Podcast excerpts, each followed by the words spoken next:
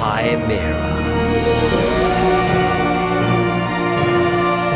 by Phil Gong. Read by Dan Snellgrove. Chapter 13 The Plummet Pit. They landed on an enormous rubbish heap their fall broken by large chunks of yellow foam and slashed sofa cushions.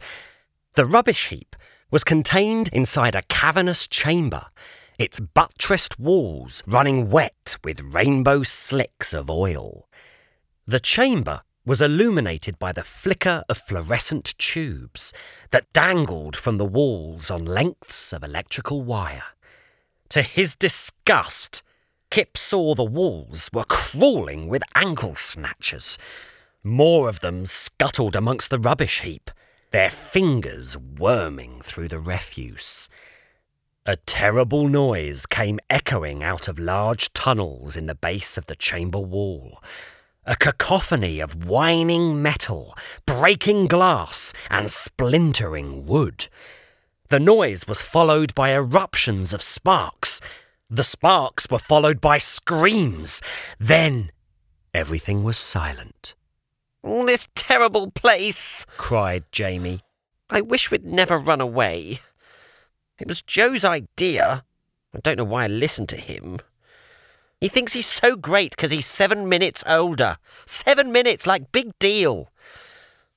He's always getting me into trouble, getting me to do stupid things. Like when he told me cat food was delicious in a sandwich. Kip looked at Jamie. He touched him on the shoulder. You will see him again. I promise. Not now, despaired Jamie. Look at us. We're. He stared up at the walls. Who knows where we are? We'll figure something out. Jamie glared at him. This isn't how it was supposed to turn out. None of this. A new noise assailed their ears the piercing wail of sirens. The chamber lit up with an array of revolving lights as out of the tunnels appeared dinosaur like creatures with yellow skin and massive jaws supported on long necks. Their eyes were as large and bright as headlamps, and instead of legs, they propelled themselves forwards on one black rubbery foot. The yellow monsters began to scale the rubbish heap, taking great scoops of debris into their mouths. The heap quaked violently. We have to get out of here, said Kip. Through the tunnels, quickly! Don't, said a voice. You mustn't.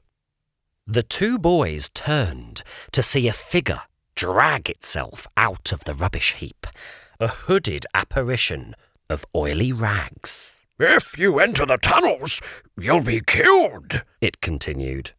One of the dinosaur creatures had already made it as far as the summit of the rubbish heap. Its eyes burned brightly, an avalanche of junk falling from its jaws. Uh, too late, the figure said. It's seen you. With a roar, the monster dragged itself towards them. The figure stepped to one side to reveal the shaft from which it had emerged. Down there? said Kip. He gave a sigh. Oh, why is it always down? The yellow monster was nearly upon them. The hooded figure disappeared back into the hole. The monster roared again. The two boys looked at each other and then down they went too, half falling, half sliding into the rubbish heap. They slithered between slabs of age old junk and spiralled down drain pipes until, with a rather soggy plopping sound, they slid head first into a large cave.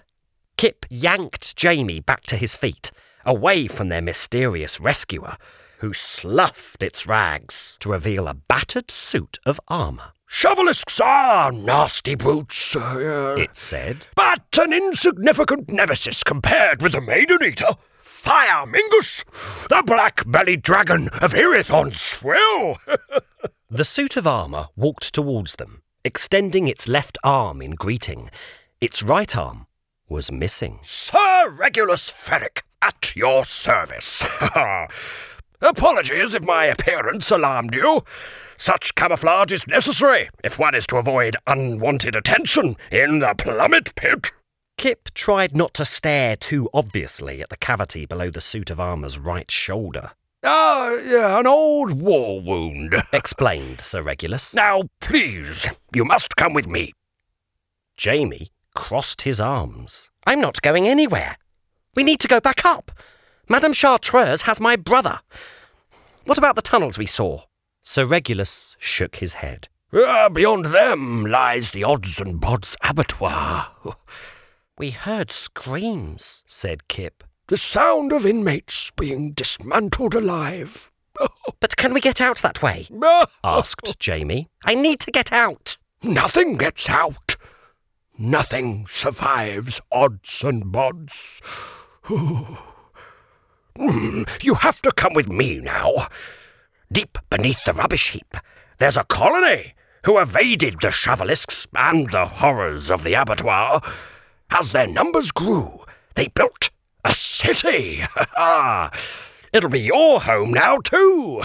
I'm not going to live in some underground city for the rest of my life. My brother is in danger.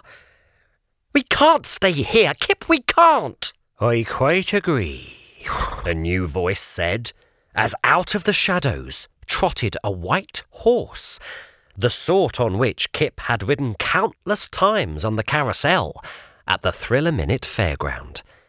The stallion's flanks were peeling and discoloured, its golden mane grubby with grease. Dirty they may be, Regulus, but I can see well enough they still possess their elsewhere light, the horse continued. An elsewhere light. Here, we have rules, and you know their reason. You better than most. Had I not intervened, the Shovelisks would have delivered them to the dismantlers. I thought I made it clear after your rescue of that impudent troublemaker, Bertram Fusby. you are not to go up to the plummet pit, Regulus. You are a jet Jetsamolite now. You cannot make amends for your past this way. Your heroic days are over. now leave us. Reacquaint yourself with the jet Jetsamolite code and stay away from Fusby. I don't trust him. I trust the two of you together still less. Sir Regulus left the cave without argument. To the two boys, the carousel stallion said, You're not welcome here. Go, and do so quickly. Go where exactly? asked Jamie. I don't care. Just leave before you're seen. Uh, too late. said Kip. The cave was filled with movement. Hat stands that moved like stick insects dropped down from above to investigate the two boys with inquisitive prods. A grubby armchair ape shuffled forwards to sniff them. A plump pink sofalo with tiny pointed feet blinked at them from behind tassel like eyelashes. Knitted glove squids shimmied above their heads, propelling their colourful bodies through the air in fits and starts. Comb centipedes scuttled between their feet. Kip looked down to see a small knitted clown holding his hand. Give it to me. The clown implored, tugging Kip's fingers. Just a little piece. That's all. The Picaroon widows will do the rest. oh. A yellow gloved squid grabbed Kip's other hand, its short, stubby tentacles enveloping his fingers. Don't be selfish. It squealed. Give it to me. Give it to me. I asked first. Snarled the clown. it's mine. Mine. The carousel stallion reared up on his hind legs, scattering the crush of creatures to the edge of the cave. Silence!